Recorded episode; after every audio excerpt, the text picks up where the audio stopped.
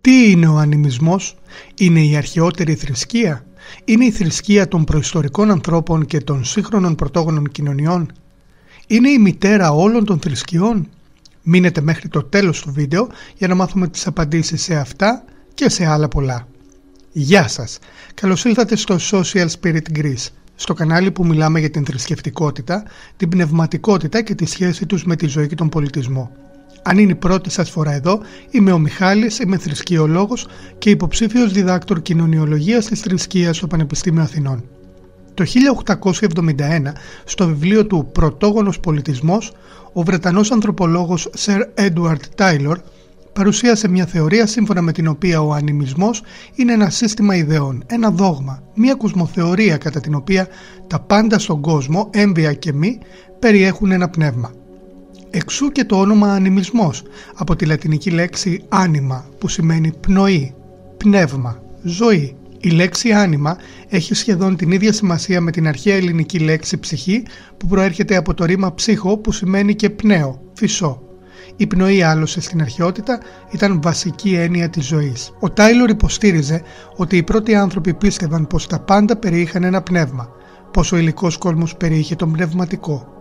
Αυτή η ιδέα ήταν για τον Τάιλορ η πρώτη θρησκεία της ανθρωπότητας που γεννήθηκε από την πεποίθηση των πρωτόγονων πως όταν έβλεπαν κάποιο νεκρό συγγενή του σε όνειρο, τότε το πνεύμα του νεκρού τους επισκεπτόταν για να τους παραδώσει ένα μήνυμα από τον κόσμο των πνευμάτων. Την εποχή του Τάιλορ, δηλαδή στο δεύτερο μισό του 19ου αιώνα, η δυτική επιστημονική σκέψη ζούσε την αποθέωση του θετικισμού, των κοινωνικών επιστημών και της θεωρίας της εξέλιξης. Ο θετικισμός ήταν η αντίληψη σύμφωνα με την οποία όλα μπορούν να εξηγηθούν με τις μεθόδους των θετικών επιστημών, δηλαδή των μαθηματικών, της φυσικής, της χημίας κτλ.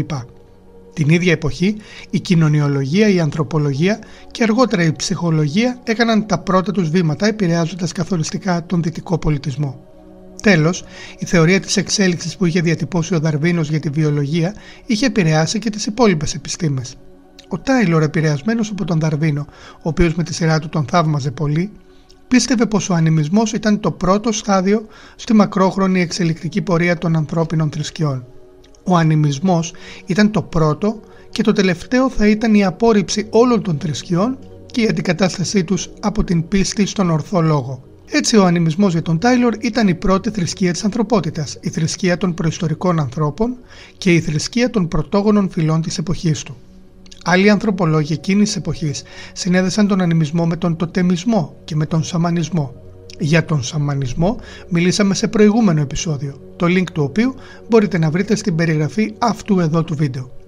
Ο ανημισμός ως αντίληψη δεν περιορίζει την πνευματική διάσταση στους ανθρώπους, αλλά την επεκτείνει και στα άλλα ζώα, αλλά και σε ουράνια σώματα και σε φυσικά τοπία όπως βουνά και ποτάμια και σε δέντρα, ακόμη και σε ιδέες, σε λέξεις και ήχους τα πάντα καταλαμβάνονται και ελέγχονται από τα πνεύματα.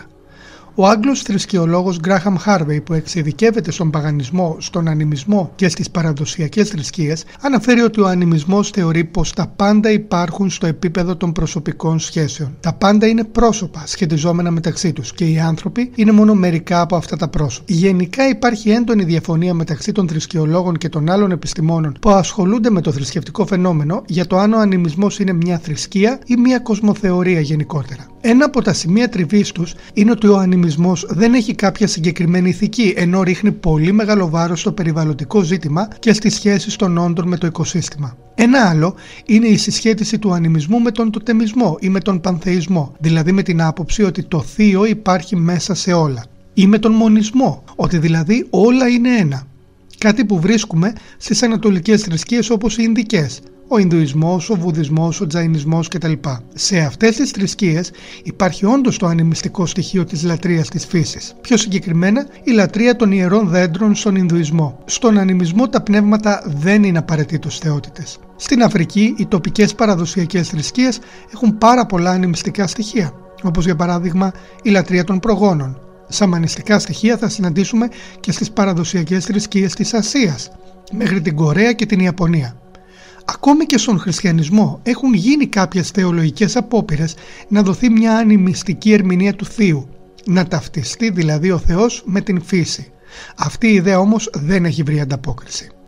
Στο κίνημα της νέας εποχής, το New Age δηλαδή, ο ανιμισμός βρήκε πρόσφορο έδαφος στα νέα θρησκευτικά κινήματα. Στο νεοσαμανισμό του New Age, η λατρεία και η επίκληση των πνευμάτων γίνεται σε πλήρη σύνδεση με την επαφή με τη φύση όπως και στο νέο παγανισμό και στα κινήματα αναβίωσης των αρχαίων εθνικών θρησκειών. Γενικά στο New Age αλλά και στις πρωτόγονες και παραδοσιακές θρησκείες όλα τα όντα, ανθρώπινα και μη, είναι συγγενή γιατί μοιράζονται μια κοινή πνευματική ουσία. Έχουν συγγενείς ψυχές. Γι' αυτό η φυσική τάξη του κόσμου απαιτεί καλές σχέσεις μεταξύ τους προκειμένου να υπάρχει ισορροπία και αρμονία. Στον σημερινό κόσμο που δεν μιλάμε πια για περιβαλλοντική κρίση αλλά για περιβαλλοντική καταστροφή είτε συμφωνούμε με την τελευταία ιδέα του ανεμισμού είτε όχι ότι τα πάντα περιέχουν συγγενή πνεύματα είναι γεγονός ότι η επιβίωση της ζωής στον πλανήτη όπως την ξέρουμε απαιτεί την κοινή δράση όλων μας. Αυτό όμως θα μπορούσε να είναι το θέμα για ένα άλλο βίντεο. Εσείς τι λέτε, αφήστε ένα σχόλιο να το συζητήσουμε. Αν σας άρεσε αυτό το επεισόδιο και θέλετε να δείτε και άλλα σαν και αυτό, κάντε like, εγγραφή και μην ξεχάσετε να πατήσετε το κουδουνάκι δίπλα στην εγγραφή για να ειδοποιήσετε για κάθε νέο βίντεο. Επίσης, ρίξτε μια ματιά στα links που θα βρείτε στην περιγραφή αυτού εδώ του βίντεο. Για εσάς είναι μόνο μερικά κλικ, για το κανάλι όμως είναι τεράστια βοήθεια. Σας ευχαριστώ πάρα πολύ και είστε επανειδήν.